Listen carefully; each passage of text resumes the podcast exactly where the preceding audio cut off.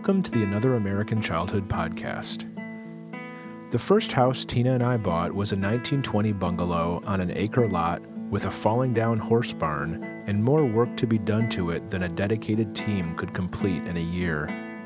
Aside from refinishing or painting or repairing every square inch of the house itself, we worked on the yard exhaustively as well.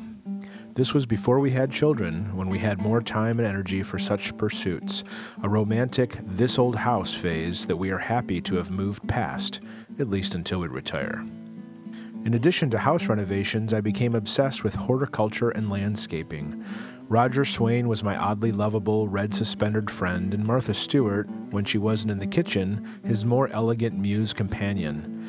I read gardening magazines voraciously, dog eared plant catalogs all winter with overly ambitious plans for the spring, and studied the classics of Gertrude Jekyll in an attempt to understand the strange world of form, texture, and bloom. Fortunately, I outgrew this phase too.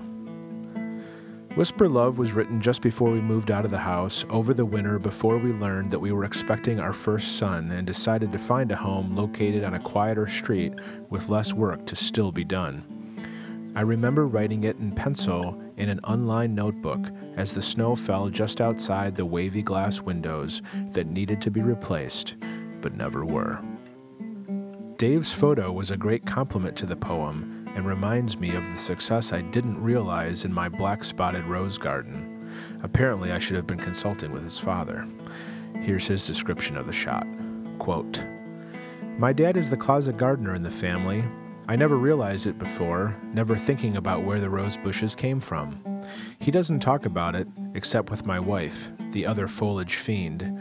Just quietly plants them and tends to them, I think, somewhat for my mom, because her mom loved roses, and so does she.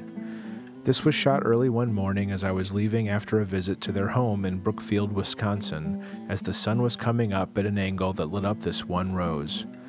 Glad we could use it in what is probably my favorite poem in the book. End quote. And I'm glad too. Here is Whisper Love.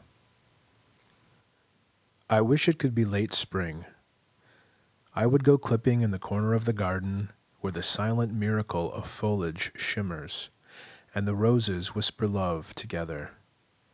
Choosing involves many courtships. This rose is just flushing into bloom. This rose has been paled by shade. This rose has just peaked. Eventually, too, deep coral and vivid peach unveil themselves and I clip through their crisp stems and bring them inside. You prop them heavy headed in a vase, and I make fresh tea, and we sit across the table from one another with the blushing roses and the steaming tea, and whisper, love, together. Another American Childhood is a nonprofit book and website. All the proceeds are donated to the National MS Society in the hope that this disease can soon be just a memory. The wonderful photos were taken by David Leimer and Andrew Schmidt. The soundtrack you can hear behind me was composed and is performed by Michael Slonick. And I'm Roger Valade. I've been writing and rewriting these poems over the last 20 years. Please visit us at anotheramericanchildhood.org. Thank you for listening.